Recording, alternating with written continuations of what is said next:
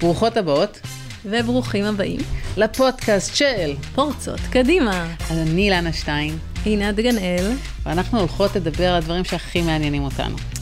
כי זה מה שחשוב באמת, מה שמעניין אותנו. אז זה נשים, גברים, עולם העבודה וגיוון מגדרי.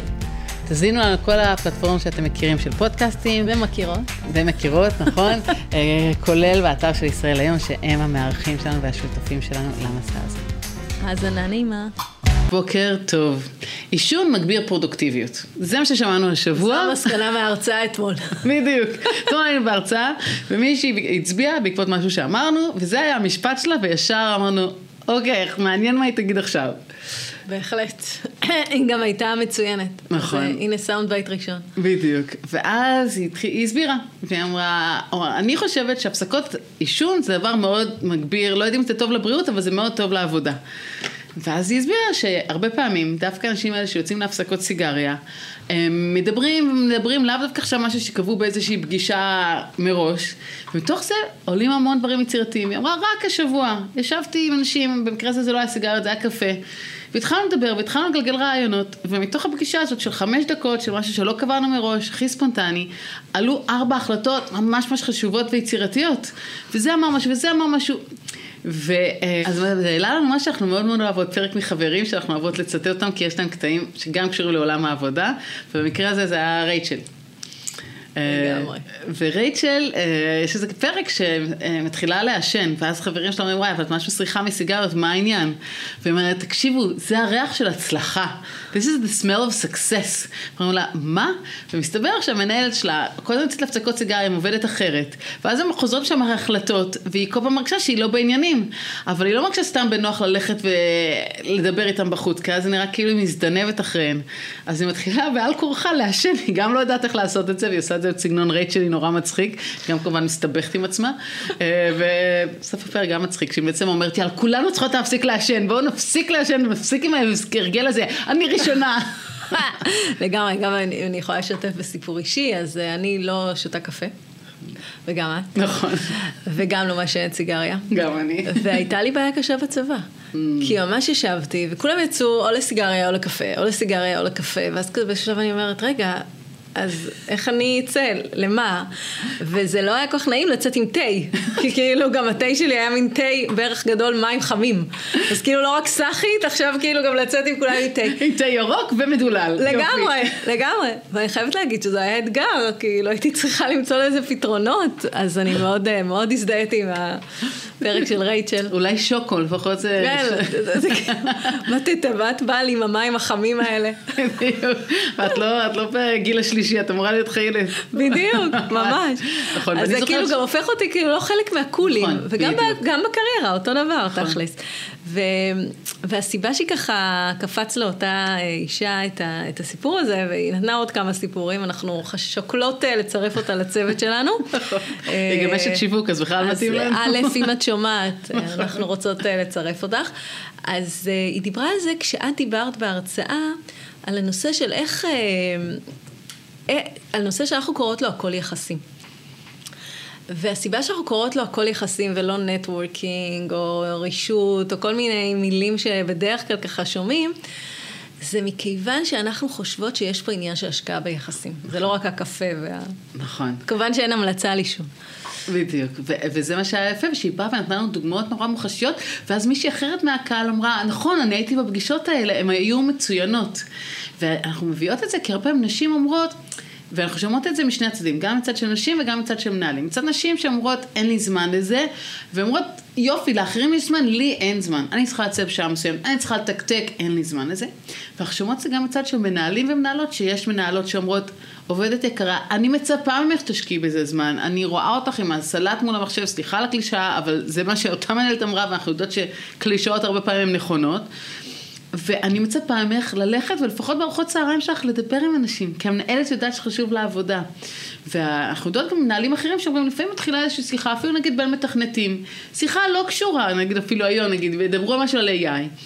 ואז מתוך השיחה הזאת, בסוף כן איכשהו זה נוגע לעבודה, וכן עולה איזשהו רעיון, ואותה אישה שעכשיו החליטה שהיא עובדת על המשימות שלה, ולא הייתה חלק מהשיחה, אחרי זה אנחנו צריכים לשלב אותה, לצרף אותה, להסביר לה, באיזשהו מקום לגשר איזשהו פער, בגלל שהיא חשבה שזה לא חשוב. אז מכל מיני היבטים אנחנו יודעות כמה זה חשוב וכמה ש... וגם עוד פעם שאנחנו יודעות שנשים לא עושות זה כי הן לא רוצות. נכון. זה לא... לא כי הן לא חברותיות. בדיוק, לא מעניין אותנו עכשיו אנשים. מעניין אותם. הן עושות את זה מחוץ לעבודה, כי בעבודה הן צריכות להיות משימתיות. ויש גם את הסיפור שלך, שמה שאת החלטת לעשות עם זה. אז אני אספר את הסיפור שלי, ואז אנחנו גם נציג את, אה, את בת שבע, שאנחנו הולכות לפגוש אותה, שאנחנו בטוחות שהיא גם משימתית, ומצד שני גם יודעת אה, להשקיע ביחסים. אה, אז אני אספר את שלי, שמכיוון שאני בן אדם גם שותה תה ואולי שוקו ואוכל שוקולד, אני גם מאוד משימתית. ובטח כשנכנסתי לעולם העבודה, יש לי את המשימה וקצת גם התסמונת המושלמת, אז הכל צריך להיות מאוד משימתי, מאוד מדויק ובזמן מדוד. ובאיזשהו שלב שהבנתי שאני מאבדת באמת את, ה, את מה שאנחנו קוראות הכל יחסים, נכון. אה, כשהייתי יותר מודעת לזה, אז פשוט הייתי מכניסה לי ליומן, ואומרת גם לעצמי, עינת, קומי מהכיסא, תסיימי, את המשימה אחר כך, לכי, דברי עם אנשים. ואני חייבת להגיד שבהתחלה זה היה באמת מאוד מעושה כזה, כאילו גם כזה, למה, עצור את המשימה באמצע. אני בשוונג. בשוונג, אבל בהמשך זה היה מין משהו כזה של וואו, איזה כיף לדבר עם אנשים. והיא סיפרה לי על זה, וכאן קיבלתי החלטה, ואת זה הצלחתי לתקתק יותר מהר, הבנתי גם את ההשפעה. עדיין הייתי צריכה להגיד לעצמי, עינת קומי, אבל אה, זה עבד. ואז המשימתית שבך אמרה, אה, יש לזה גם תוצאות. יש לזה תוצאות, יש, כן, זה פרקטי. זה פרקטי. ודרך אגב, זאת שחיפשה את הסיבה אה, למצוא איך לדבר עם אנשים בלי קפה ובלי סיגריות, אז גם מצאת, אומרת, וואלה, אני יכולה גם להסתובב בין האנשים. לגמרי. ולדבר איתם, וזה כן. אנשים, גם יש... זה בסדר שאין לי קפה ביד. כן, בדיוק. לפעמים זה יותר, אה, מרגיש לנו יותר קשה, אבל זה אפשרי. זה יותר נכון. קל, אין לעשות, זה באמת יותר קל להיות באותה הפסקת סיגריה והפסקת קפה, ודרך זה מאשר לקום ולגשת האמת שאז פשוט א' לא הייתה, אולי הייתי מתחילה לעשן, לא חשבתי על, הפתרון הזה, כי קפה אני יודעת שאני לא אוהבת. כן. אה, בסדר, אנחנו מציגות את בת שבע, בת שבע בוקר.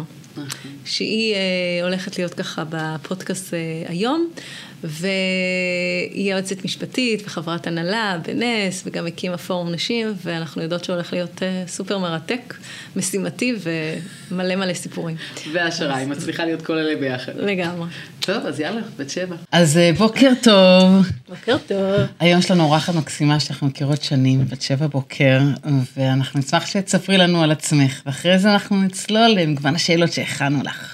איזה כיף. אז קודם כל בוקר נהדר. ממש. איזה כיף להתחיל את היום איתכן. אה, אז כן, אנחנו באמת מכירות המון שנים, תכף נגיע לאיזה רקע, אבל נתחיל לספר על עצמי. אה, אז אני בת שבע בוקר, אה, נשואה לאודי, אימא מאוד גאה לשלושה ילדים. תמיד נהגתי להגיד שיש לי שני בנים ונסיכה, אז הנסיכה שלנו היום היא לוחמת בקרקל. וואי. אז כן, זה וואי גדול, אבל גם גאווה גדולה. הנסיכה הפכה לאבירה. בדיוק, וואי, זהו, עכשיו אני אגיד שיש, אני, אני אימא לשני בנים ואבירה, יאללה, מתאים. אה, ובמקצועי אני עורכת דין, אבל אני תמיד ממשיכה ואומרת מה לעשות, אף אחד לא מושלם. אבל מה שאני באמת עושה זה אני אה, יועצת משפטית, אני מנהלת את המחלקה המשפטית של אה, נס וחילן, מזכירת חברה של חילן. מאוד אוהבת את מה שאני עושה. אה, משהו שלא כולם יודעים עליי זה שאני לא נולדתי בישראל, עליתי אה, בזמנו ברית המועצות, אה, אז אני ממשפחה סופר ציונית, גדלתי בבית ככה שלא לא דיברו את הציונות, אבל התנהגו, התנהגו אותה. אה, גדלתי בבית... עלייה של שנות ה-70. אני, עלייה של שנות ה-70. מיד אחרי מלחמת יום כיפור עלינו לארץ, במשפחה שלנו היו כאלה שישבו בכלא, מסורבי עלייה, ההורים שלי שניהם איבדו את מקומות העבודה שלהם, הגיעו לישראל בלי שום דבר. אנחנו ממש בקטע הזה, יש לנו חיים מקבילים, דיברנו על כן, זה. כן, דיברנו על זה. לגמרי, לגמרי. כשאתה כן. קצת יותר צעירה, אז נולדתי פה. בדיוק, אז נולדתי פה. אבל חוץ מזה, זה מאוד דומה. לגמרי. וזה... בלי שמישהו יתכוון, זה אין מה לעשות, זה מתווה איזשהו אה, מסלול חיים, זה נותן איזשהו, אה, איזשהו, נותן איזה שהם ערכים. למרות שאף פעם לא דיברו את זה בבית. כן. זאת אומרת, כן. ידעתי, אבל זה, אין מה לעשות, שאת רואה אנשים שעזבו מקומות עבודה עם כל מה שהיה להם, ופשוט הגיעו לכאן כי הם האמינו שפה זה המקום הנכון לגדל את הבנות שלהם. אה, והצליחו, והצליחו פה מאוד, אה, שני ההורים שלי, אז אה, כן, אז זה נותן איזשהו שורשים מאוד מאוד עמוקים, זאת אומרת שאני לפעמים חושבת שיש לי שורשים יותר עמוקים מאשר אנשים שנולדו בישראל, כי זה לא מובן מאליו, כמו הרבה דברים בחיים, ברגע שזה לא מובן מאליו, זה שווה יותר. וגם רגע שאת יודעת, ערך. וגם רגע שאת יודעת שיכלו להיות לך חיים אחרים. אילולא הם היו את ההחלטה הזאת. לגמרי, לגמרי. גדלתי בתל, בתל אביב, בדרום תל אביב, אה, והלכתי למסלול טכנולוגי בשנים שבהם זה לא היה כל כך פופולרי, וחשבתי שאני הולכת להיות תוכניתנית, ובכיתה י"א בעקבות אה, הצטרפות למסע של משרד החוץ, לקבוצה של שגרירים צעירים, הבנתי שאני ממש לא במקום הנכון עם הטכנולוגיה הזאתי. המשכתי עדיין בצבא, כן, זה עבר לי בראש. בצבא הייתי, אה, הייתי תוכניתנית בצבא, אבל אה, כשהייתי צריכה ללכת לאוניברסיטה, אז בחרתי מסלול אחר, הלכתי למשפטים. אה, זהו, ומשם התגלגלתי לעשות שילוב של הדברים, אני בעצם מהרגע הראשון כבר מההתמחות הלכתי למשהו משולב, הלכתי ל... כאילו, נהייתי עורכת דין, אבל בתחומים של הייטק, שוב, בשנים שזה ממש ממש ממש לא היה מקובל. לגמרי, וגם עדיין אין הרבה, הרבה עורכות דין בנושא של הייטק, אה, אמ, זוגים וכל מה שקשור. אני חושבת שפה הבעיה היא לאו דווקא הייטק, זאת אומרת, יש הרבה פחות עורכות דין בכירות, כשותפות בכירות. כן. אה, אני לא יודעת להגיד אם זה דווקא בעולמות ההייטק, אה, בסופו של דבר אה, בצד המשפטי זה לאו דווקא טכנולוגיה, אנחנו כן. מתעסקות בתחום המשפטי, אבל כן, אבל בעולמות, אין מה לעשות, בעולמות הגבריים יש יותר גברים, כאילו אי אפשר להסתיר את זה. זה נכון. במשרדי עורכי דין, זה נכון גם בחברות, למרות שאני חייבת לומר, שבין היועצים המשפטים, כן. יש הרבה הרבה מאוד יועצות יועצות. משפטיות, גם הבכירות ביותר אה, נכון. במשק הישראלי, לפחות במקום הזה, ככה, הצלחנו. אז לגמרי. אה, אני לא חושבת שמישהי עשתה את זה בכוונה, אבל אה, אני חושבת שמה שקרה זה שבאופן טבעי, זאת אומרת, זה גידול טבעי במקום שהיו בו נשים, אני כל הזמן אומרת את זה, במקומות שבהם יש role model נשי, יהיו יותר נשים שישאפו לתפקידים האלה. אז אם אני נגיד, כשאני הייתי עורכת דין צעירה, אחת החברות היחידות שהייתה למחלקה המשפטית הייתה IBM. ב-IBM היו, שתי הבכירות היו נשים, אה, אחר כך אחת עזבה, השנייה החליפה אותה. אה, אין לי ספק שבלי שהן התכוונו, אה, זה יצר מצע וקרקע פורייה לזה שנשים אחרות ילכו לתפקידים של יועצת משפטית בחברת הייטק. אנחנו לגמרי. מדברות על IBM. מה שנקרא, צריך הראש- שתהיה את הראשונה. לגמרי. ומה שקרה פעם לקראת, את לא יכולה להיות מה שאת לא יכולה לראות. ברגע כן. שאת רואה את זה, אז בדיוק. פתאום את אומרת, אה, אז כן. גם אני יכולה, או זה נכון. נראה יותר טבעי מאשר נכון. כשאת לא נכון. רואה את זה. נכון, נכון. לחלוטין. לגמרי. אה, טוב, אז בואי ככה נלך אחורה לקריירה, אז ככה עברת וישט, ומה התפקיד שלך כרגע? כרגע את זה, אני היועצת. המשפטית מזכירת חברה של חילן, של חברת נס. מעולה. כמה שנים? וואו, מלא. אה, אני סוגרת 14 שנה. וואו. וחברת הנהלה. לגמרי. אה, כן. אז באמת מעניין אותי לדעת ככה, כי אני יודעת, אנחנו, כמו שאילנה אמרה, אנחנו אה, מכירות אותך הרבה מאוד שנים, באמת בנושא של נשים וקריירה. משהו שהוא מאוד חשוב לך, מאוד חלק מהאג'נדה שלך, ותספרי על זה. והייתי רוצה לדעת איך, איך זה התחיל. אז אה, זה דווקא התחיל כשכבר הייתי חברת הנהלה בחברת נס. אה, זה אף פעם לא, זה, זה, זה מצחיק עכשיו לחשוב על זה, אבל זה אף פעם לא העסיק אותי עד אותה נקודה, שלצורך העניין היא כמעט אקראית. אה, בנס, משהו שכבר לא קיים, אבל פעם בנס, פעם בשנה, כל ההנהלה הבכירה מכל העולם הייתה מתכנסת באיזשהו מקום בעולם שבו יש סניף. לכמה ימים, כזה מפגש הנהלה, ותמיד גולת הכותרת הייתה שבאחד הבקרים כולם נפגשים, לבושים ולבושות בחליפות שחורות, חולצות לבנות, לצילום קבוצתי. ואנחנו הגענו להודו, אה, ובוקר, אני אפילו זוכרת, זה היה יום שני בבוקר, אנחנו אה, מתכנסים, כולם נראים כמו פינגווינים, על רקע בריכה, אה, צילום של כולם, ואז בלילה האחרון אנחנו חוזרים מהמסיבת סיום אירוע, ומחכה לכל אחד על המיטה. אה, התמונה שצולמה, עשו לה מסגרת מהממת, הודית כזאת, ענקית. המחשבה הראשונה שעברה בי, איך לעזאזל אני מוצאת לדבר הזה מקום במזוודה. המחשבה השנייה הייתה קצת פחות מצחיקה, כי הסתכלתי על התמונה, התבוננתי בה. אנחנו כולנו נראינו אותו דבר עם השחור לבן הזה, אממה היה הבדל. כי הגברים היו עם עניבות, ואנשים היו בלי עניבות. אז לכאורה, בהסתכלות יותר מעמיקה, מאוד קל לראות מי גבר מי אישה. ואז אני מסתכלת, ואני אומרת, אנחנו ארבע נשים, מתוך קבוצה של יותר מ-70 איש. ארבע נשים. החלק היותר עצוב היה, שמתוך הארבע נשים, אחת הייתה העוזרת האישית של היו"ר, והשנייה הייתה המנהלת האדמיניסטרטיבית שארגנה את האירוע. מדהים. למרות שהיה מאוד מאוחר בלילה, נכנסתי לאינטרנט, הסתכלתי איך כותבים בצרפתית שר שלפם, לקחתי, היה לי שם טוש שחור ופשוט כתבתי על הזכוכית שר שלפם. וככה ארזתי את זה בתוך הבגדים והכנסתי את זה לתוך המזוודה. אוקיי. ויומיים אחר כך אה, באתי למנכ"ל לחדר עם התמונה המקושקשת, שמתי לו את התמונה על השולחן ואמרתי לו, מה יש לך להגיד על זה? זהו, ומשם זה התחיל, משם התחיל מה היה לו המסע להגיד על לא המופלא. יודעת איך הוא הגיב, זה מעניין. אמ, תגובה שהיום אני יודעת להגיד שהיא אפילו מתבקשת. טוב, נו.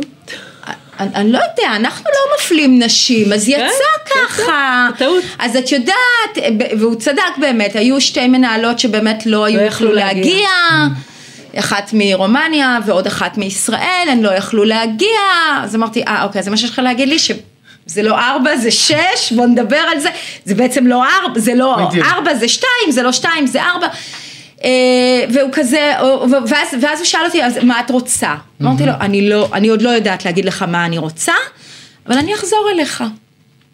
מדהים. והלכתי, והתחלתי לדבר על זה, לא ידעתי מה עושים עם זה, כן. כי זה מעולם לא העסיק אותי, אני באמת באמת מעולם לא, עד אותו רגע, לא ראיתי את זה. זה כאילו מישהו הסיט לך את הווילון, כן, פתאום התחלת לראות. אבל קרה עוד דבר מדהים, שזה לא, שכשאני התחלתי לדבר עם אנשים, ונשים, לא רק אני לא ראיתי את זה. זאת אומרת, אנחנו לגמרי. פשוט לא ראינו את זה. והאמת שאם היה משהו שטלטל אותי, זה העובדה שזה לא טלטל אותי עד אותו רגע. זאת אומרת, אני כל כך מאמינה בשוויון, גדלתי בבית שוויוני, אני מגדלת את הילדים שלי בצורה שוויונית, אה, כאילו, ואני לא ראיתי שאני עובדת בחברה שכל ההנהלה שלה היא גברית, שמתוך 70 ומשהו אנשים, אנחנו ארבע נשים, עולמי. וואו. וזה כמה לא- שנים כבר עבדת שם בתקופה ההיא? בתקופה ההיא עבדתי שנתיים בחברה, כן. אפילו לא, אפילו לא. כן. זה היה, אני חושבת שזה היה בשנה השנייה, זה הכנס הראשון שלי שהייתי בו. אוקיי. שנה אז- וקצת. אז כזה. חזרת אליו עם מה את רוצה? אז זהו, ואז, אה, לא, אבל זה היה כאילו, מין שמתי לו מין איום כזה. לגמרי. אה, אחר כך התחלתי, אז, אה, אז הר- הרבה תגובות של נשים ושל גברים היו בסגנון של אל תבלבלי את השכל, רק שבגלל שכולם מכירים אותי אז אמרו לי את זה בצורה קצת יותר מעודנת. לשמחתי, מי שהייתה אז מנהלת הרווחה מאוד התחברה לנושא הזה. אה, היא ישר קישרה אותי אה, לדוקטורנטית בתחום של מגדר, יפה. ישבנו איתה, ישר העלתה כל מיני רעיונות, בשורה התחתונה היא אמרה, אתן צריכות להקים פורום, זאת אומרת, אתן לא יכולות לעשות את זה שתיכן, אתן לא יכולות שתיכן נגד כן. העולם, צריך להקים פורום, הציע לנו איך להקים את הפורום, ואז חזרתי אליו, ואמרתי לו, טוב, אני הולכת להקים פורום, אז הוא אומר לי, ומה הפורום הזה הולך לעשות?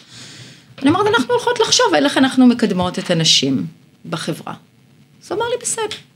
עכשיו, אין לי ספק שמה שעבר לו בראש, זה שתלך תקים פורום, שתשחק בפורומים, הרי לא יצא מזה שום דבר, זה הרבה יותר פשוט מאשר לריב עם בת שבע. יש יתרונות לזה שאנשים לא אוהבים להתווכח איתי. זה קצת כמו ב... לפעמים זה חיסרון, אבל במקרה הזה זה היתרון. כמו שבכנסת בממשלה הרבה פעמים שיש איזו בעיה אקוטית, אז מקימים ועדה ויודעים שככה לא צריך לטפל בזה יותר, הנה, הרי. הקמנו ועדה, אז אז זהו, ובעצם לא יקרה כלום. היא תוציא את אני המסקנות. חושבת שזה מה שעבר לו בראש באותו זמן.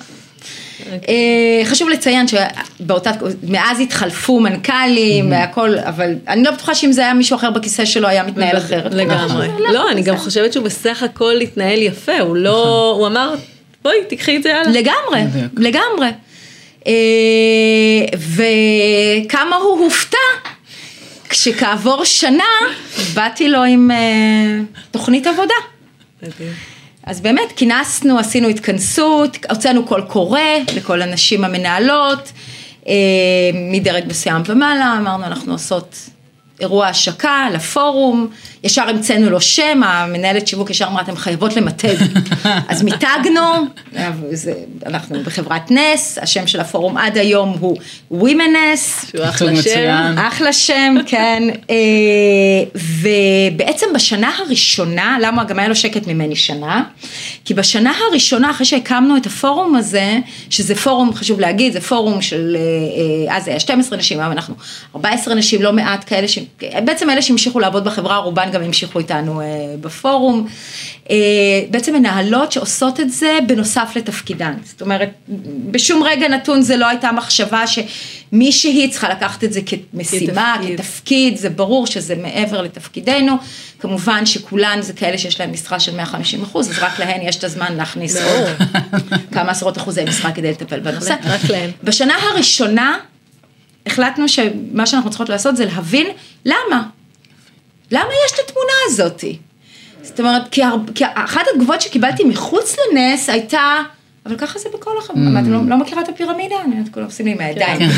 זה פודקאסט, אבל זה לא היה פודקאסט, הייתם רואים, יש פירמידה. כן, זה דבר ידוע. כאילו, ועוד אנחנו אמרנו שבנס, כן. אנחנו משלב די מוקדם היינו כמעט 50-50 באנטרי לבל. ואחר כך ככל שאת עולה למעלה, ככה אנחנו... מה שנקרא, זה העולם. מה, את רוצה פירמידה הפוכה? מה? אמרתי, לא, אני רוצה, אני רוצה מלבן.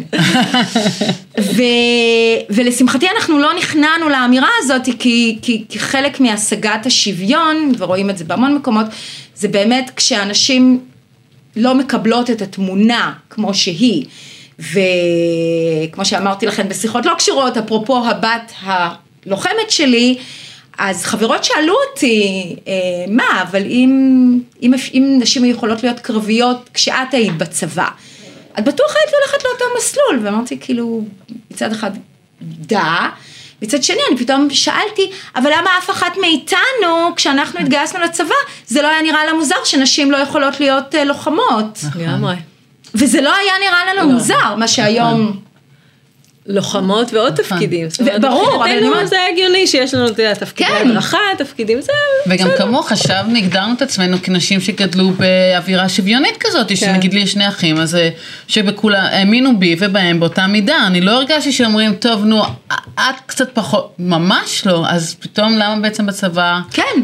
אז למה זה לא נראה לך מוזר? נכון. למה זה לא נראה לך מוזר? נכון. אבל זה לא נראה מוזר. אז פה אנחנו אמרנו, בסדר, הבנו שיש את הפירמידה, אנחנו לא רוצות אותה בנס. לנו זה נראה מוזר. בדיוק. כן. לגמרי. ואז אמרנו, אנחנו לא נצלול פנימה ונבין, לא מעניין אותי העולם, מעניין אותי נס. למה בנס קיימת הפירמידה הזו? ושנה של אה, פרויקט שבאמת הדוקטורנטית הג'ינג'ית הזאת עם האנרגיות הבלתי נגמרות סייעה לנו באיך עושים דבר כזה, אז בעצם התחלנו את השנה של לבדוק מה קורה ולמה ו... ובסוף השנה היא עם עוד צוות מהאוניברסיטה בעצם ניתחו לנו את התוצאות, ואז היה מפגש מאוד חגיגי שהם באו להציג לנו את התוצאות. ואנחנו יושבות שם 12 מנהלות בחברה, ונשמטה לנו הלסת. היום אני יודעת להגיד שכנראה ב-90% מהחברות, אם לא יותר מזה, זאת כנראה התשובה. אבל אנחנו היינו בהלם מוחלט. בעצם מה שהן הציגו לנו היה שהסיבה שיש פחות נשים בתפקידי ניהול בחברת נס, היא הנשים עצמן. וואו. אנחנו לא מקדמות את עצמנו, אנחנו לא דוחפות את עצמנו, אנחנו לא עושות את מה שצריך על מנת להיות במקומות שמהם את יכולה להתקדם. אנחנו, אה, אנחנו פשוט לא עושות את מה שצריך כדי שיגידו לנו הנה התפקיד שלך. ורק לתת כמה דוגמאות. Mm-hmm. אה, בנס מאז ומעולם, לפחות מהתקופה שאני נמצאת בה, אה, כשהייתה נפתחת משרה ניהולית, אה, קודם כל היא הייתה נפתחת פנימית, היה יוצא מכרז פנימי, מדברות על חברה של אלפי עובדים, mm-hmm. אז כך שזה לא, שלא יישמע מוזר, אבל mm-hmm. כן, בחברה של אלפי עובדים יוצא מכרז פנימי, קול קורא, מי שרוצה או רוצה להציג מועמדות. היה, עד היום דרך אגב, תמיד נעשה מאמץ מאוד מאוד גדול שהמשרות יאוישו מבפנים, אנחנו מאוד מאוד אה, דוגלים בקידום מבפנים. Mm-hmm. ו... ואז כשהתחלנו לבדוק בעצם מה קורה, אז אתן יודעות, בשביל, שמיש, בשביל שתיבחר אישה, צריך שתהיה מועמדת אישה. צריך לגשת. צריך, כן, צריך שאנשים ייגשו לתפקיד. כן. והסתבר שנשים לא מגישות מועמדות. עכשיו, במהלך השנה, כשבדקו למה נשים לא מגישות, את יודעת, אחת הסיבות יכולה להיות, כי התפקידים שנפתחים לנשים אין את הכישורים. מה שהתגלה זה שלנשים, גם לגברים אין את הכישורים. אבל גבר שאין לו את הכישורים מגיש מועמדות ומשכנע למה הוא כן מתאים. אישה שאין לה את הכישורים, גם בפער מיניאטורי, היא פשוט לא תגיש. בעיה מספר אחת. בעיה מספר שתיים, נשים עוד פעם, אני כמובן מדברת סטטיסטית, ברור כן, שיש ברור. גם נשים אחרות וברור שיש גם גברים כן. אחרים. אגב, okay, זה, זה, זה הדיסקלמר שלנו לכל הפודקאסט הזה באופן כללי. Mm-hmm. אני מדברת בסטטיסטיקה, אבל mm-hmm. כשמדברים סטטיסטית, כן. אה, נשים מאוד חוששות מלהגיש אם הן לא בטוחות שהן יקבלו את התפקיד, מכיוון שאוי ואבוי, מי ישמע, הן ניסו להתקדם, הם קיבלו, זו התחושה, קיבלתי מכה כן. על היד. דרך אגב, מה שקורה במצבים כאלה זה או שהיא קמה והולכת ואז החברה איבדה אישה מאוד טובה, או שבשנתיים הבאות היא מתחת לשולחן, עושה קולות של שטיח, אף אחד לא ישמע, לא זה, כי היא פשוט נורא נורא נורא מתביישת. מה קורה לגבר, זה משהו מדהים שאני לא הכרתי, מה קורה לגבר שלא קיבל? לא, אתן, אתן כן. בטח יודעות, אבל לא בטוחה שכל השומעות יודעות. גבר שלא מקבל את התפקיד, בפעם הבאה שיש לו הזדמנות להגיש מועמדות, הוא בא, מה זאת אומרת? לא קיבלתי פעם קודמת, עכשיו בטוח אני אקבל כי מגיע לי. שמעתי את זה במו אוזניי, חייבים לי, לא נכון. נתנו לי. נכון. עכשיו, אני יכולה להגיד לך שאתמול היינו בהרצאה באיזשהו ארגון, זאת אומרת, כי כשאתן עשיתם את המחקר, זה היה לפני 12 שנה בערך. כן. אני, אתמול היינו וזה מה שקצת מבאס אותי, אוקיי? אבל אתמול היינו בהרצאה בארגון גדול מאוד, שבאמת ענק, עם מכרזים וכולי, וסיפרו לי בדיוק את אותו סיפור. אותו דבר בול. וגם מה שמעניין זה שאנחנו יודעות שבהרבה אה, מרצות וסדנות כמו שאנחנו עושות, מביאים כל מיני ציטוטים של מחקרים ב-HP וכל מיני כאלה. נכון. ומה שיפה זה שאתם אמרתם, רגע, בסדר, יש מחקרים חיצוניים, בואו נבדוק אצלנו ספציפית, ואז את קיבלת את הדבר הזה בצורה מובהקת אצלכם. לא נכון. איזשהו סיפור ולא איזשהם תחושות בטן שקיימות, אלא אתם ראיתם את זה נכון. במספרים, שזה מדהים. אני רק אחר כך... התחלתי לקרוא מאמרים, mm-hmm. וגיליתי שאנחנו לא גילינו את אמריקה. Mm-hmm. אבל כל המהלך הזה נתן... אבל הייתי כאילו מצפה, ואני קצת אעצור אותך ואז אתן לך להמשיך, שהדור, למה אמרתי בכוונה ששמעתי את זה אתמול, אבל זה אותי מתסכל. כי לכאורה אנחנו אומרות, אוקיי, אז הדור, הנה, יש לך בת לוחמת. אז לכאורה אני מצפה מהדור הזה, שכבר זה יהיה אחרת, זה עדיין לא. לא יודעת איך זה בנס, אבל ברור שיש שינוי. בנס יש שינוי, אבל... חד משמעי, אבל אנחנו עובדות כן. בלעשות את השינוי הזה. אמ, אמ, עוד פעם, אני, אני חושבת שזה קצת עניין של עיוורון. Mm-hmm. אני חושבת שזה עיוורון, אני חושבת, ש, אני חושבת שעדיין גם הדור הצעיר גדל תחת איזה שהן מוסכמות חברתיות, אה, שעוד פעם צריך למגר אותן, mm-hmm. אני כן, לגמרי בדעה שצריך למגר אותן, זה כמו ש... אם אנחנו לא נגדל את הבנות הצעירות, ב, אה, אם את לא מצליחה תתאמצי יותר, ולא, לא נורא, העיקר שניסית. אז, אה, אז הן... משם זה בא, זאת אומרת, mm-hmm. הבת שלי היא כאילו, מה זאת אומרת את לא מצליחה? את לא מצליחה, אז, אז לא התאמצת מספיק, זאת אומרת, זאת האווירה שהיא גדלה בה, אני גם, אני גם תמיד אומרת, מדברים בשפה של שוויון לנשים, אני לא אוהבת את זה, אני אומרת שוויון נקודה, נכון. כי ברגע שיש שוויון לנשים, יהיה גם שוויון לגברים. כמו שהבת שלי אה, בחרה להיות לוחמת כי זה מה שהיא רצתה, הבן הבכור שלי, כשהוא היה צריך לבחור מגמה בתיכון, אה, אז הוא מוזיקאי עד היום. אבל הבחירה שלו, הוא, הוא התלבט מה הוא הולך ללמוד, והפשן שלו, דרך אגב, זה גם מה שהוא לומד היום באוניברסיטה, זה ספרות. Hmm. אבל הייתה לו התלבטות אם ללכת באמת ללמוד ספרות. Hmm. בתיכון. למה? כי זו מגמה של כן, בנות. בנות. נכון. זו מגמה של בנות. מה זה אומר עכשיו, עליו? עכשיו, אצלנו בבית זה היה מין... אה, אתה לא באמת אמרת עכשיו את זה. Hmm. ברוב הבתים זה לא ככה, נכון, ברוב הבתים נכון. אפילו לא ממקום של חוסר שוויון, אפילו מהמקום החברתי. נכון. כאילו מקום חברתי, אז ברור שאתה רוצה ללמוד במקום שיש אנשים כמוך, אבל אני בטוחה, בלי שבדקתי את זה, אבל אני בטוחה שבזכות אנשים כמו הבן שלי, שכן הלכו להיות במגמת ספרות, אז בנים אחרים, שזה הפשן שלהם, גם הלכו ללמוד ספרות, או סוציולוגיה, או פסיכולוגיה, או כל מיני מגמות שהן יותר של בנים, אה, סליחה, של בנות. השוויון מאפשר את הבחירה לכולם. או גברים. ש... קריירה לא מעניינת אותם. נכון. אבל מהרגע שנולד הילד, אין, זהו, הם הפכו להיות הסמרטוטים שלהם.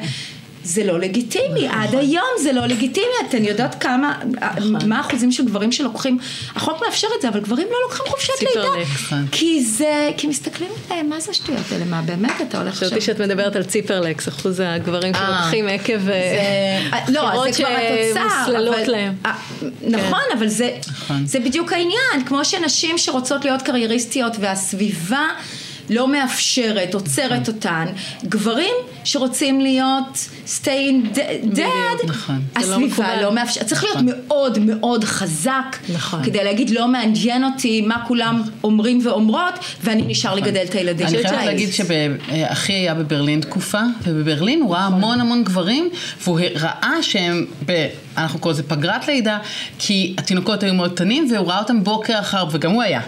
בוקר אחר בוקר איתם, ולכן הוא אמר, אוקיי, אם זה בוקר אחרי בוקר, אני רואה את אותם גברים באותם גנים ציבוריים, אז זה אומר שהם בפגרת לידה. ואני יודעת להגיד שהיינו לא מזמן באיזשהו כנס, ושם היו שני גברים בפאנל של ארבעה נכון. משתתפים ומשתתפות שדיברו על פגרת לידה, וכמה זה השפיע עליהם אחר כך גם כמנהלים. כי פתאום הם הבינו את הנשים האלה, א', הם הבינו את החוויה הזו של החצי להתנתק ולחזור. שכמה זה היה קשה אחרי זה לחזור.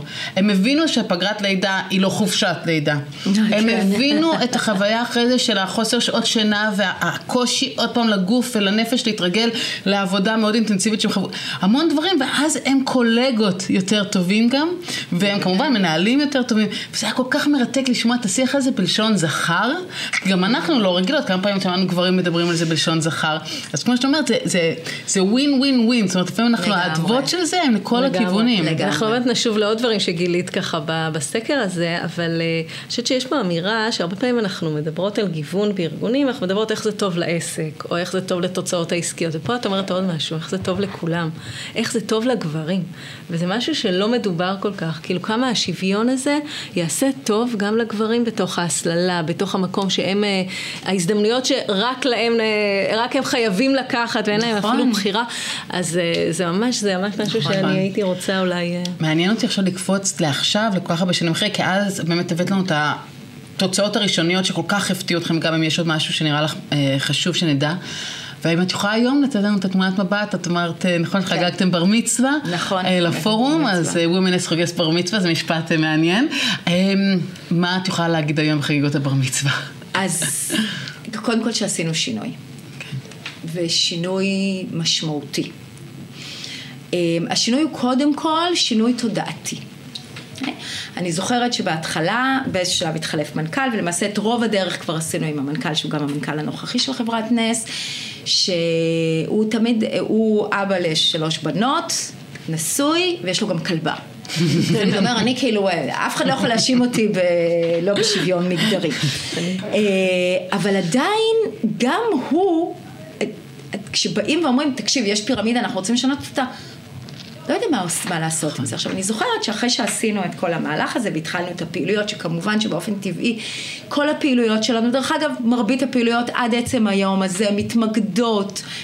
קודם כל, בללמד את הנשים, אני אומרת את זה בצורה בוטה, אנחנו כמובן לא מתבטאות בצורה כזו, אבל אמיתית, בשורה התחתונה, ללמד את הנשים איך לנהוג אחרת, או איפה, או מה שאתן אומרות, כאילו בשפה שלכן, השפה הארגונית, אה, את לא יכולה להיות במונופול ולהגיד המונופול לא מעניין אותי, אני משחקת את המונופול בכללים של טאקי, אוקיי? לגמרי. את רוצה לשחק טאקי במקום מונופול, סבבה, אבל קודם תנצחי במונופול ואז תביאי לשם. אחד הדברים שהאשימו... עד היום אני מקבלת ריקושטים כאלה כלפיי, כלפי כל הפורום, אתן מלמדות את הנשים להיות גברים. אני אומרת, אני ממש לא ממש מלמדת את הנשים להיות גברים, אני מלמדת את כללי המשחק. עכשיו, אין בעיה, יש דברים שאנחנו רוצות לשנות, בוודאי שאנחנו רוצות לשנות וצריך לשנות אותם, אבל איך תשני אותם? את לא יכולה לשנות אותם מלמטה, את צריכה לשנות אותם מלמעלה. צריכה. קודם כל להגיע למעלה. להבין מה קורה, ואז הדברים, דרך אגב, אני לא חושבת שהשינויים האלה הם מהפכות, אנחנו גמרנו עם הלשרוף תחזיות, אנחנו בשלב הזה שהשינויים הם, הם בסופו של דבר שינויים קטנים. אז הם קטנים אבל הם עמוקים. מאוד, נכון. בגלל זה אמרתי, פן אחד זה הפן ה, אה, של באמת לתת לנשים את הכלים והפן השני הוא התודעה, המודעות של נשים ושל גברים כאחד, ומי כמוכם. יודעות, אחד האירועים המוצלחים ביותר שעשינו באירוע אה, של יום האישה, זה היה יום האישה לגברים, שהם היו בהלם מוחלט, כי הם באמת, הם, הם לא שמו לב, הם, שהם מקדמים... עשינו הרצאה ל... כן, אתן עשיתן הרצאה לגברים שהם... באו מפוחדים מדהים, הם, חשבו שהם באים כדי שינזפו בהם. אנחנו לא נשכח איך ריככתם את זה בזה שהבאתם להם בירות והמבורגרים. ושוקולדים בצורת מכוניות. שלא תשכחו שאתם גברים פה. בסדר, אנחנו לא מנסים להפוך אתכם לנשים, הכל בסדר. הגבריות שלכם לא בסכנה. אבל הם באו, הם חשבו שהם הולכים להינזף. נכון. ובעצם אתן פתחתם להם את העיניים, אני דרך אגב חושבת שכל ארגון חייב לעשות את זה. אה, פתחתן להם את העיניים למשהו שהם לא שמו לב, כמו למשל, שבאופן טבעי, ואין פה אשמה, ככה אנחנו עובדים ועובדות, אבל באופן טבעי, כשאני צריכה לקדם מישהו מתוך הצוות שלי, אני אקדם את מי שיש לו את הכי הרבה הישגים, את מי שאני תופסת אותו כמי שהכי מוצלח, שהכי אוהבים אותו. אני לא תמיד שואלת את עצמי את השאלה, למה אני חושבת שלו יש הכי הרבה הישגים? Mm-hmm. ואני לא שמה לב שאני חושבת שיש לו הכי הרבה הישגים, כי הוא כל שני וחמישי פוגש אותי בפינת קפה, אומר לי, תקשיבי, איזה תותח על חל"ת, לא מבינה. ולעומת זאת יש אחת אחרת שלוקחת אותו בהליכה, על חבל דק, אבל כשאני כבר יושבת איתה, אז היא אומרת לי, ואני שואלת אותה, תגידי, איך הייתה המצגת אתמול? היא אומרת לי, היה בסדר, אבל בדיעבד, אם הייתי חושבת על זה, את השקף השני הייתי משנה. אז בואו נדבר על זה. כשאני לא מודעת, גם אני כאישה אקח אותו. Mm-hmm. כשאני מודעת, אני פתאום מפעילה כלים אחרים, אני אולי אתייעץ, אני אעשה שיחות, אני כבר לא אסתמך על מה שיושב לי בראש, mm-hmm. אני אדבר עם לקוחות, אני אולי אבקש מה-HR עזרה לעזור לי בבחינה. כאילו, זה, זה, זה באמת, כל, כל מה שצריך זה מודעות. Okay. או לחילופין גם להיות מודעת, לא לחילופין, בנוסף גם להיות מודעת לזה שהוא נורא רוצה את התפקיד והוא בא ואמר לי, אני רוצה את התפקיד. ובסדר, הוא מתאים, יותר, פחות, אבל אולי אני צריכה ולעצור ולהגיד, יש את הנשים שבדרך כלל לא מספרות לי שהן רוצות את התפקיד. הן בדרך כלל יושבות ואומרות, טוב, בת שבע יודעת, אנחנו עובדות ביחד כבר עשר שנים, היא יודעת מה אני שווה. אם היא חושבת שאני מתאימה לתפקיד, היא תציע לי אותו. אז אולי אני חושבת שאת מתאימה, ואני גם נורא מעריכה אותך, אבל אני לא ב state of mind הזה עכשיו של לחפש את מי מתאים. הוא בא, הוא ביקש, הוא מתאים, הוא יקבל. אוקיי? Okay, אז אנחנו בין שלושתנו יודעות היום שזה לא בסדר לעבוד ככה, לא כי זה לא בסדר אמפירית, זה לא בסדר כי אנחנו מאבדות בדרך מועמדות הרבה יותר מתאימות, ואז אנחנו צריכות לעצור ולהגיד, שנייה, סבבה, הוא מתאים, הוא ביקש, הכל טוב, אבל אני חייבת להפעיל גם בחינה, למרות שזה דורש ממני יותר עבודה, נכון. גם לעשות את הצעד הנוסף הזה ולחשוב, רגע, אבל אולי יש גם מועמדים נוספים, דרך אגב, מועמדים ומועמדות. נכון. שלא הציעו את, את, את מועמדותם מסיבה כזו או אחרת, וזה חוזר למה שאת אמרת, דרך אגב זה טוב גם לגברים וגם לנשים, כי יכול להיות שיש גברים שלא הציעו את מעמדם, אבל זה בטח ובטח שזה טוב לארגון, נכון. כי בסוף, דרך אגב, אני לא, ובכלל בנס, אנחנו לא הולכים באפליה מתקנת, אנחנו לא מאמינים באפליה מתקנת, אפשר להתווכח על זה, אבל זה מה שאנחנו בחרנו. אמ, אני לא אבחר באישה כאישה. Mm-hmm. אבל אני אבחר במועמד הכי טוב, יכול להיות שזו אישה שלא הציעה את עצמה, אז ברור שהחברה נכון, מרוויחה. נכון, נכון. ואגב, אנקדוטה mm-hmm. לגבי הגברים של ההרצאה, שאמרת שהם הגיעו מאוד מפוחדים. אז הם גם צחקו הכי הרבה. ויאנה ואני החלטנו פשוט הנחת רווחה. אוקיי. מותר. מותר. אז הם כאילו צחקו מעבר לרגיל, לקהל הרגיל שלנו. כן, אה? וכאילו, אוקיי, אפשר לא לפחד, אנחנו רגועים. כן, כן, הם היו ממש בהנחת אה, רווחה. בהתחלה גם הסתכלו עלינו, כאילו, האם מותר לצחוק? זאת אומרת, הבאתם את זה כי כדי שנצחק, זה בסדר? מותר. מותר? ואז הם ראו שאנחנו צוחקות, אה, אוקיי, זה באמת, זה בסדר, זה באמת לא חינוכי, זה באמת אה, בשביל צחוקים. כן, כן, אוקיי, לגמרי, לגמרי. אז זהו, אז חזרה לשאלתך לגבי כן. התוצאות, אנחנו ממש ממש רואות תוצאות. אמ, אם בתחילת הדרך היה נורא חשוב רק לדבר את זה, חזרה לנושא המודעות, אני לא אשכח את זה ש... דיברתי עם המנכ"ל ואמרתי לו, אתה יודע, אה, אנחנו, אה, זה לא חצי חצי. כאילו כן. בהנהלות וזה, הוא אמר, והוא אמר, ואני מאמינה לו, כי גם אני לא שמתי לב, הוא לא שם לב. ואז אנחנו נכנסים לישיבות והייתי אומרת לו, תשים לב, תשים לב. כמה, כמה נשים, כן, כמה אבל אתם. יודעות, מה שקרה זה שאחרי כמה זמן, הוא היה אומר לי. מדהים. מדהים. והיו קטעים מצחיקים שהוא היה נכנס לישיבה ופתאום כן היו נשים, אז הוא אומר, הנה תראי זה חצי חצי. אמרתי לו, כן, יש חצי קטן, חצי גדול, אבל... אבל עדיין, אבל, אבל זה המודעות, עכשיו ממנו זה כמובן הלך גם למנהלים האחרים. אמרתי, עצם זה שאתם מסתכלים, עצם זה שנניח, יש לנו כאלה ישיבות אה, הנהלה רבעוניות של כל ההנהלות, של כל היחידות. ובאחת הישיבות, באחת ההנהלות, בהנהלה שבאמת תמיד היה יחסית, לא, לא, עדיין, היום זה חצי חצי, אבל אז זה לא היה חצי חצי, אבל עדיין היו יחסית הרבה גברים, ו- ונתנו להם. מחמאות, סליחה, הרבה נשים, ונתנו להם מחמאות שהם נורא מצליחים, אז אחד מהמנהלים, הגברים, אמר, אה, טוב, בת שבע, שימי לב, אה, יש לנו פה אה, כמעט חצי נשים. לא הייתה מאושרת ממני כמובן. ברגע שזה השתרש, ברגע שזה משהו שהפך להיות שמדברים אותו. זה בדיוק השינוי הקטן והעמוק. בדיוק. זה כאילו לשים משקפיים, אבל כל הזמן. ובכל הזדמנות. בדיוק. מדהים. עכשיו, ברגע שרואים את הנשים האלה, נשים אחרות מאמינות, שגם הן יכולות להגיע לכיסא הזה, שהוא כיסא מאוד מאוד נחשף, אה, בכנסים, בהרצאות של הח- שהחברה מארגנת. היום אנחנו כמעט חצי חצי נשים. גברים. של מרצים חיצוניים גם, זה משהו דרך אגב שדורש המון המון מאמץ. המון עבודה. המון עבודה, מכיוון שהגברים מגיעים ככה, הנשים צריכה להתחיל לשכנע, לשכנע. שיש לה מה להגיד, ושהיא כן מתאימה, כי הן מתחילות להסביר, אני לא מתאימה, אני ככה, אני זה מומחית גם... בערך. בדיוק. אה, המנהלת אה, שיווק שלנו, הסמנכ"לית שיווק שלנו, שהיא לשמחתי הרבה בפורום, היא אומרת, אני ממש שונאת אותך. זה כאילו, זה נורא ואיום, כי על כל אישה שאני יורקת דם, יזע ודמעות, על. מנת להביא אותה, יש לי עשרה שכועסים עליי שלא הבאתי אותם. נכון. אבל, אבל אין מה לעשות, אנחנו חייבות, כי תחשבו על זה שחברה שעושה, אין לה שום כוונה רעה, אבל כל הכנסים, תמיד המרצים הם גברים. התקדמו שם נשים? וגם מה זה משדר. בדיוק. לנשים האחרות. איזה- שבאמת גם- גם המומחים תמיד גברים. בדיוק, גם אם את לא שמה לב. נכון. אבל... בתת מודע. בתת מודע. בתת מודע. מי שעומד על הבמה זה גבר, זה תמיד גבר. נכון. אז אני לא שואפת לעמוד על הבמה. כי... כמו שאמרנו, כי בתקופתנו לא היו חיילות קרביות, אז לא ידענו מה זה, וזה היה נראה לנו נורמלי, ואנחנו רוצות למגר את הנורמליות הזו. בשנים האחרונות, כשאנחנו פותחות, אה, אה, למשל, את האירועים שאנחנו עושות איתכן, אם אני לא מזמינה את המנכ"ל את השנה, שכחתי, להז- שכחתי או לא חשבתי על זה, לא הזמנתי אותו, הוא נורא נעלב. וואי, יפה. אחר כך מעולה. אני צריכה שוב להזמין אותו גם למפגש סיום, נכון. כי אם אני לא מזמינה אותו למפגש סיום, מזמינה רק את הסמנכ"לית משאבי אנוש, אבל למה אני לא הייתי שם? פעם אחת גם עשית פאנל איתו, נכון? עשינו, כן, כן, הוא משתתף אצלנו, הוא. משתתף אה, נכון. כבוד אצלנו. אה, לא מובן אה, מאליו, אבל בחברה כל כך גדולה. כן, כן, שהוא מפנה לזה זמן, אבל, נכון. זה, זה חשוב לו, זאת. אומרת, כן. ואני גם אומרת את זה, להגיע למקום שיש את ההנהלה מאחורה ויש מנכ"ל שזה באמת חשוב, אתם יודעים, גם יש עוד דבר, put your money where your mouth is, הפעילויות שלנו משנה לשנה, אנחנו מרשות לעצמנו שהן יותר יקרות. אבל זה חלק מהעניין, לא בגלל שאני מחפשת, לא בגלל שלנס חסר מה לעשות עם הכסף, זה גם לא, שאף אחד לא יחשוב, זה לא מיליונים.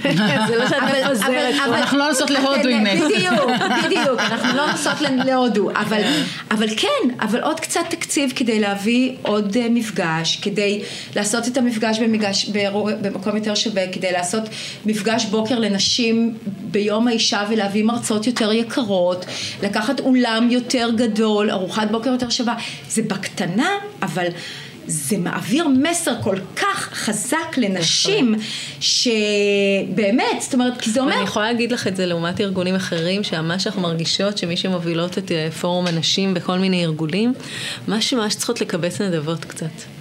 כאילו מין, אני, טוב, את זה נצליח איכשהו ככה, ואת זה נעשה מתחת לרדאר, ואת זה נגיד ש, שזה, את יודעת, נגיד שזה משהו אחר בהרצאות. זה מדהים, וזה, וזה אומר אחר כך הכל, מבחינת הארגון, מבחינת. ההשקעה, מבחינת המחויבות שלו לדבר הזה. לחלוטין, אז אצלנו יש מחויבות מלאה. והדבר הנוסף, זה שפעם המנכ"ל מוציא איגרת כל שנה, דרך אגב בשנים האחרונות הוא עבר מאיגרת כתובה לסרטון. אה, נכון. ברור. שהוא, אה, שהוא. מצלם, אבל זה, זה מהמם, זה הוא ממש מהמם. משקיע מאוד בזה, אישי. ואחד הדברים, ודרך אגב, הוא ביקש עוד מעט זה יהיה שהסרטון גם יהיה, אה, 20 שניות בטיקטוק. והוא גם ביקש שהסרטון יופץ לא רק לנשים, הסרטון הזה, או כמו האיגרת במקור, מופצת לגברים ולנשים כאחד, זאת אומרת נכון. אין לנו פה מסר אחד לנשים ומסר אחד לגברים, זה אותו מסר, וגולת הכותרת זה שהוא תמיד מבקש לקבל את הנתונים של הגידול באחוזי המנהלים, והמנ... באחוזי המנהלות מכלל המנהלים, ואנחנו במגמת עלייה כבר כמה שנים ברציפות. וזה אושר גדול, ומה שהכי כיף זה שהוא נורא גאה בזה, אז זה נורא אמיתי, זה נורא אמיתי, זה לא אני רוצה סיסמאות. לזקק את נושא הדאטה, שאת מדברת עליו הרבה. ואני חושבת שזה משהו שהוא מאוד חזק בארגונים. אם אתה רוצה לעשות שינוי, אתה חייב לעבוד כל הזמן עם דאטה. נכון. והנושא הזה של גיוון מגדרי, שוויון מגדרי, הרבה ארגונים רוצים לא לגעת בנתונים. כי לא רוצים לראות את התמונה, כי אז הם צריכים לייצר שקיפות, מהמון המון סיבות, וגם הם צריכים להשקיע בזה משאבים. ואני חושבת שזה אחד הדברים שאם אני מסתכלת על מה שאת אומרת, זה אחד הדברים שיצר אצלכם את השינוי. ההסתכלות על רוצה- הדאטה כל הזמן. אז אפרופו דאטה, אני אספר לכם משהו. אחת סיפור. מנקודות, כן. לא, לא, לא, עוד הסיפור סיפור. הוא, אה, הסיפור הוא בדאטה, כן. אבל אה, טוב, אתן מכירות את החוק שמחייב את כל החברות להוציא... נכון. אה, אוקיי. הרי מה קרה בשנה הראשונה שכולם התכוננו לזה? התחילו להנדס את הנתונים, לא נעים להגיד, נכון. אבל זה המצב.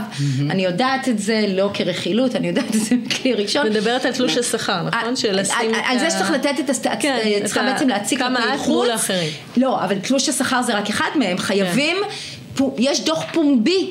שצריך להוציא אותו, שבו את בעצם לפי חלוקה, לפי קבוצות, כאשר את לא כותבת את הקבוצות, אלא א', ב', ג'. ד', את בעצם מראה האם השכר של הנשים יותר גבוה, השכר של הגברים יותר גבוה, ובכמה. חתיכת מהפכה. לגמרי, נכון. והרבה ארגונים דיברו על זה. שבאמת בשנה הראשונה הנדסו את הנתונים. לגמרי. וגם זה יצר הרבה הרבה הרבה גלים ותהודה שלילית בארגונים. עכשיו נכון. תראו, מה זה ארגון? שזה אמיתי מוטמע. הרי איך עושים את ההנדסת נתונים? לוקחים יועץ, יש יועצים שהרוויחו מזה מלא כסף, לוקחים יועץ, עושים ניתוח ראשוני אמיתי, בלי שמטייבים, ואז מתחילים לטייב. אתם יודעים מה קרה בנס? לא מעניין. היה צריך לטייב את הנתונים. וואו. מדהים. הטיוב היחיד שעשינו בכלל לא היה קשור לקטע המגדרי, אלא באמת אה, מיון לא נכון של גברים ונשים, אפילו היה איזה מיון שצחקתי, שאמרתי לסמנכ"לית משאבי אנוש, אמרתי לה, שמת לב שבגלל שאת תיקנת את המיון אז פתאום המצב של האנשים פחות טוב, אז זה כאילו, את בטוחה? אבל לא, צחוק בצד, אמיתי. מדהים. אני באמת חושבת שאנחנו החברת, אחת החברות היחידות שתמונת המצב, כמו שהיא קפצה וכמו שהיא הוצגה, ישר גם זה הוצג ישר להנהלה, הייתה חברים יקרים. אין לנו בעיה. זאת אומרת, עוד פעם, בואו לא נתבלבל, זה לא שאנשים מרוויחות פי שתיים מהגברים, אוקיי? אבל אין לנו בעיה. לא תיקנו אנחנו, יתר. במקומות שיש פערים, זה באחוזים בודדים. מדהים. וזה בדיוק. המהלך הזה. שעשיתם לאורך שנים בדאטה. נכון. זה מראה על, האפקטיביות של המקום הזה. אז ואז מדהים. יקצור את הפירות שהנשים והגברים בחברה שנושא חשוב נכון. להם. אומרים, רואים את הדוח הפומבי ואז הם אומרים, וואו, והם רואים גם איפה הם נמצאים יחסי חברות אחרות, ואני חושבת שזה, אפרופו הרבה ארגונים מדברים על מיתוג מעסיק וכאלה. זה מידע נדיר למיתוג מעסיק שלא הייתם צריכים, כמו שאומרת, להנדס או להתאמץ פתאום עכשיו, שאנשים לפעמים נכון. עכשיו יש לנו את הדבר הזה, בואו נתאמץ עכשיו, פתאום נעלה שכר, פתאום נביא נשים. למבחן ו- מיצב בבית ספר. ממש, כן, בדיוק. אבל גם, הנושא, בואו, גם הנושא של השכר, הרי אנחנו יודעות את זה, זה, זה לא שהחברות מפלות גברים, אה, נשים, או נכון. מפלות גברים לטובה, נכון. אלא אנחנו ראינו את זה בעיניים. אנחנו, משרה, חושבים עליה שהיא צריכה לעלות איקס, הגבר המתאים יבקש את X ה-X פלוס, פלוס פלוס, פלוס. 20 אחוז אם לא 50 אחוז, האישה תבקש את ה-X מינוס בין 50 ל-20 אחוז, ועוד כשיגידו לה תראי, זה זה, טוב, תראו, על טוב." זה אני לא אפיל את זה. זאת אומרת, זה... הרי, הרי זאת הסיבה שגם עשו את התיקון לחוק, כי ראו שזה לא, זה לא מצב שאפשר להגיד אל תפלו לרעה, את לא מפלה לרעה והמצב הוא כזה. נכון. אז ברגע שהחברה אומרת, אוקיי, גם אם היא ביקשה פחות, אבל היא תקבל את מה שאנחנו כיוונו אליו, אז זה, זה, זה משנה את התמונה, זה פשוט נכון. משנה את התמונה, אמיתי. מדהים. לצערי. אנחנו, אני יודעת שזה נראה הזוי, אבל חלף לנו כל הזמן, שזה באמת לא ייאמן, ממש. כן, אה, אז אנחנו, אם יש כזה משהו לסיום שאת רוצה להגיד, שאת רוצה, לא יודעת, איזשהו מסר, שתובנה שלך שאת לוקחת מכל המסע הזה, שנראה לך חשוב להעביר הלאה, אז אנחנו נשמח, ואנחנו נצטרך אה, להיפגש שוב, אין ברירה. תובנה, אני חושבת שדי אמרתי אותה.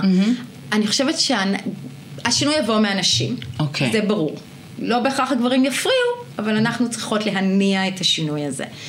אה, ו- ולא לקחת דברים אה, כמובן מאליו. זאת אומרת, לחפש את השוויון ו- ולהתעקש על השוויון גם במקומות שהיום... זה נראה נורמלי.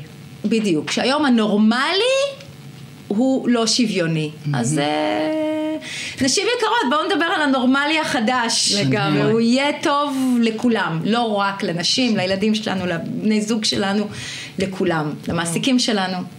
רק טוב יצא מזה. אני, אני בטוחה שגם הילה, אנחנו תמיד יוצאות נרגשות מהשיחות איתך. נכון. וזה לא רק עניין של רגש, יש, יש פה תוצאות. זה גם, שילוב. אני חושבת שזה גם מסר ש, שאולי גם נדבר עליו אחר כך אחרי השיחה, אבל זה מסר שיוצא שכן, אם יושבים ועושים את זה שיטתי, ועושים את זה בדאטה, ועושים את זה תוך מודעות, ובתהליך מאוד רציני ומעמיק, אפשר לייצר שינוי. ממש. זה כיף. והן יוצרות אה, בנות ברית, בין אם זה בתוך נכון. הפורום ובין אם זה בהנהלה, לגמרי. ורותמים ורותמות, כמו שאת אמרת, בצורה, לפעמים יש אנשים שעושים את זה לפעמים בצורה מין פדגוגית, ואת למשל, באמת, נתת להם סוג של אה, פנס או זרקור, ואמרת, בוא נסתכל רגע עכשיו כמה אנשים יש בשבוע, בוא נסתכל. רגע על הנתונים. לא מאשימה אתכם, לא באה אליכם בטענות, לא אומרת לכם אתם לא בסדר, אלא אני אומרת לכם, בואו נסתכל, ואז, וגם אז היית מאוד פרואקטיבית, אמרת עכשיו, מה, נעשה עם זה? אוקיי, בסדר, הסתכלנו. אבל בואו, אז אני חושבת שיש פה כל כך הרבה דברים שאנחנו בטח תכף אה, עוד נסכם. אה, תודה תודה. רבה, בת שבע. היה ממש ממש כיף. טוב, בת שבע, לסכם אותה לטיפים, כמה טיפים זה כמו לסלם, לסכם את דוסטויבסקי בכמה שורות. לגמרי, לגמרי. אנחנו נעשה את זה וגם היא בכל זאת. עושה את זה כל כך יפה, אז אני חושבת שגם את באמת רוב הטיפים אנשים כבר אה, קיבלו, אבל אנחנו נעשה איזשהו מסגור. נכון. אני חושבת שהיו כמה דברים יפים מה שהיא עשתה, שלא כל ארגון עושה. אחד זה, היא למדה את הנושא, היא לא באה ואמרה, אני אקרא דווקא מחקרים שזה זה לגיטימי, אבל זה היה מעניין להגיד, אני באה טבולה ראסה, כי אני באמת חוותה, היא הייתה סוג של טבולה ראסה. כן. אמרה, עכשיו... היא גם לא חוותה במהלך הקריירה שלה איזשהו קושי מאוד, זאת אומרת, היא לא חוותה את זה כקושי, אני בטוחה שהיו לה אתגרים, גם כאישה, גם לא כאישה, אבל היא לא חוותה את זה כקושי, והיא כן מאוד מאוד התקדמה והצליחה מאוד בקריירה. בדיוק, אז היא אמרה, בוא נראה מה תמונת המצב, אני לא הולכת לשנות את העולם, אני רוצה לשנות את הארגון שלי, במקרה הזה נס. בוא נראה מה קורה פה. בוא ניקח דוקטורנטית למגדר, שזה המקצועיות שלה, יודעת איך לנתח את התמונת מצב הקיימת, היא תביא לנו אותה, ואז נדע איך לפעול, לא סתם נתחיל לרוץ. ואנחנו יודעות שהרבה ארגונים לא עושים את זה, נכון. ואנחנו מאוד מאוד שנה שלמה, היא חזרה אחרי שנה למנכ"ל ואמרה לו, הנה התוצאות, והנה גם ההמלצות, שזה גם חכם. זאת אומרת, אני לא באה לך רק עם התוצאות, תעשה עם זה משהו, אני גם עשיתי חשיבה על מה ההמלצות. הרבה ארגונים רוצים להגיע ככה, אומרים, או לא עושים כלום, כן, יש כאלה גם, אבל אלה שכבר עושים, אומרים, טוב, בוא נעשה הרצאה, בוא נכון. נעשה סדנה. אין לנו, אין לנו עכשיו לעשות שולחנות עגולים, עכשיו לעשות סקרים, עכשיו לעשות זה, וזה לא שהם לא יודעים לעשות את זה, כן, כי הם עושים את זה בתחומים אחרים.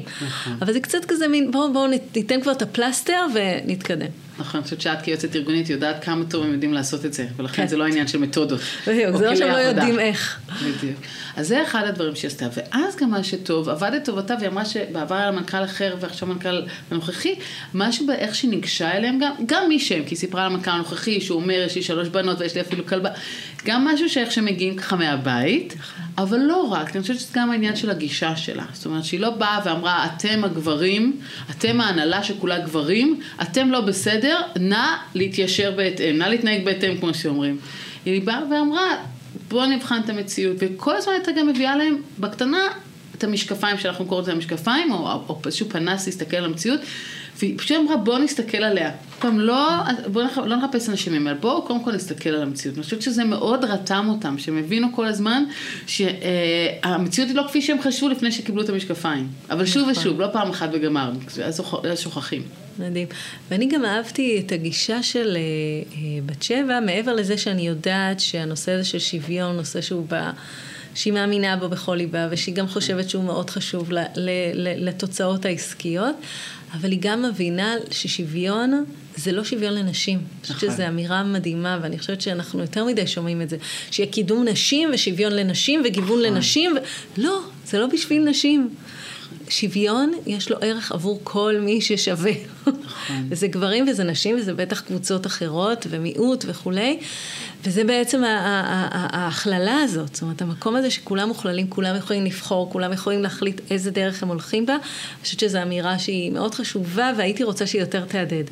נכון, אני חושבת, והיא הביאה את זה מדוגמאות אישיות של אפילו מה הילדים בחרו ללמוד או, או בחרו נכון. לעשות בצבא, וזה נכון, אפשר לעשות העתק הדבק לעולם העבודה של לגיטימי שגבר, במקרה הזה נגיד קח פגרת לידה, אבל גם דברים אחרים. זה שיהיה במשאבי אנוש. בדיוק, שיהיה בתחום שנחשב אה, נשי, וזה יהיה בסדר, ולא יסתכלו עליו ויגידו, אה, הוא גבר שלא מימש את עצמו נניח, כי הוא בחר בתחום הזה, ממש לא, והפוך. נכון. אני חושבת שזה גם מאוד יפה, ואני חושבת שמה שעוד יפה זה כל מה שהיא שמעה אמירות, למשל, למה את מופתעת? זה המצב. והיא, לא- והיא לא הסכימה לקבל את זה, במקרה הזה אמרו לה, זאת הפירמידה, מין, אז, אז גילית אותה עכשיו, מה את רוצה? זה לא זה לקבל אופציה. את הנורמלי, כמו שהיא כן, אמרה. בדיוק, אז היא אמרה, בסדר, נכון, אז יש פירמידה, אני רוצה שיהיה מלבן. אוקיי, למה היא צריכה לקבל פירמידה? זה לא מה שאני. רוצה. מדהים. ואני חושבת שזה גם נכון, זאת אומרת, לא, לא להירתע, נכון שזה עזר לה גם שהיא, שהיא בכירה יותר. אבל אנחנו מכירות גם נשים ש, שגם שהן לא היו בכירות, הן בכל זאת אמרו את זה, בסדר, אבל אני רוצה לשנות. והם לא קיבלו את הלא הזה, הם לא נסוגו אחורה בגלל הלא. חושבת שזה גם נכון לבוא ולעשות את זה, ושנשים גם אתם, ואנחנו מכירות, ורוצות להקים פורום כמו שבת שבע אמרה, עוד טיפ שהיא יכולה לתת לכם, זה כן למצוא לכם את הבנות ברית לפורום עצמו. זאת אומרת, כן גם שההנהלה תהיה בת ברית, אבל לחפש עוד נשים, וזה מה שהיא עשתה, היא עשתה מין סוג של קול קרא כזה, שחיפשה עוד מנהלות, שירצו, וזה נכון, זה בנוסף לתפקיד, אבל שירצו לעשות את זה, ואני בטוחה שאותן נשים היום מרגישות המון המון גאווה, והמון שמחה שהם השקיעו את הזמן הזה, נכון. כי הם רואות תוצאות בעיניים. נכון. ואחת המסקנות שהיא דיברה עליה, שעלתה מה, מהסקר, זה הנושא הזה של נשים. אה, הרבה פעמים חוסמות את עצמן. נכון. וכ- ואין פה האשמת- אה, האשמה של נשים, חשוב לי מאוד לשים נכון. את זה על השולחן, ואני לא חושבת שזה גם משתמע מהדברים של אה, בת שבע בשום צורה, אבל חשוב לי רק לדייק את זה. אבל כן, יש מה שנקרא, אנחנו רוצות ליישר את המגרש, ואנחנו רוצות לייצר את מצב שאנשים משחקות באותם כלים. ואחד הדברים שככה היא אמרה, ואנחנו שומעות את זה הרבה, ומה שיפה שזה לא עצר אותה, כי לפעמים זה נשים מאוד קשה להם עם האמירה הזאת, שאומרים להם, אז מה את רוצה, ללמד נשים לשחק כמו גברים? נכון. או להיות גברים. או להיות גברים? ואנחנו נשים, למה שנהיה גברים? וגם, כאילו, מה את אומרת לנו? לשנות את עצמנו? אנחנו להיות- לא בסדר? משהו... להיות לש- איש- בדיוק, להיות אישה זה לא טוב? להיות טוב? צריך לתקן. והרבה פעמים נשים כמו בת שבע שהן מובילות פורומים ומקבלות את האמירות האלה, זה מאוד קשה. ואת צריכה להתמודד, את גם רוצה להוביל, אבל את גם מקבלת את כל הדבר הזה. ואז היא אמרה, ממש לא, ואנחנו יודעות שממש לא, כי, והיא גם, היא, היא תיארה את זה מאוד מאוד יפה. כי הרעיון הוא באמת להביא את, ה, את האופי שלך, את החוזקות שלך, בוודאות להביא את החוזקות שלך. אבל אם את משחקת, היא הביאה את המטאפורה המהממת הזאת, אם את משחקת מונופול, אז תשחקי מונופול. תביני את הכללים, תעמיקי בהם, תראי מה הם. את לא יכולה לשחק טאקי במונופול. בדיוק. אחרי שתהיי ספצית במונופול ותהיי כאילו אלופת הכללים, אז אולי תוכלי להכניס טכניקות מטאקי לתוך הדבר הזה.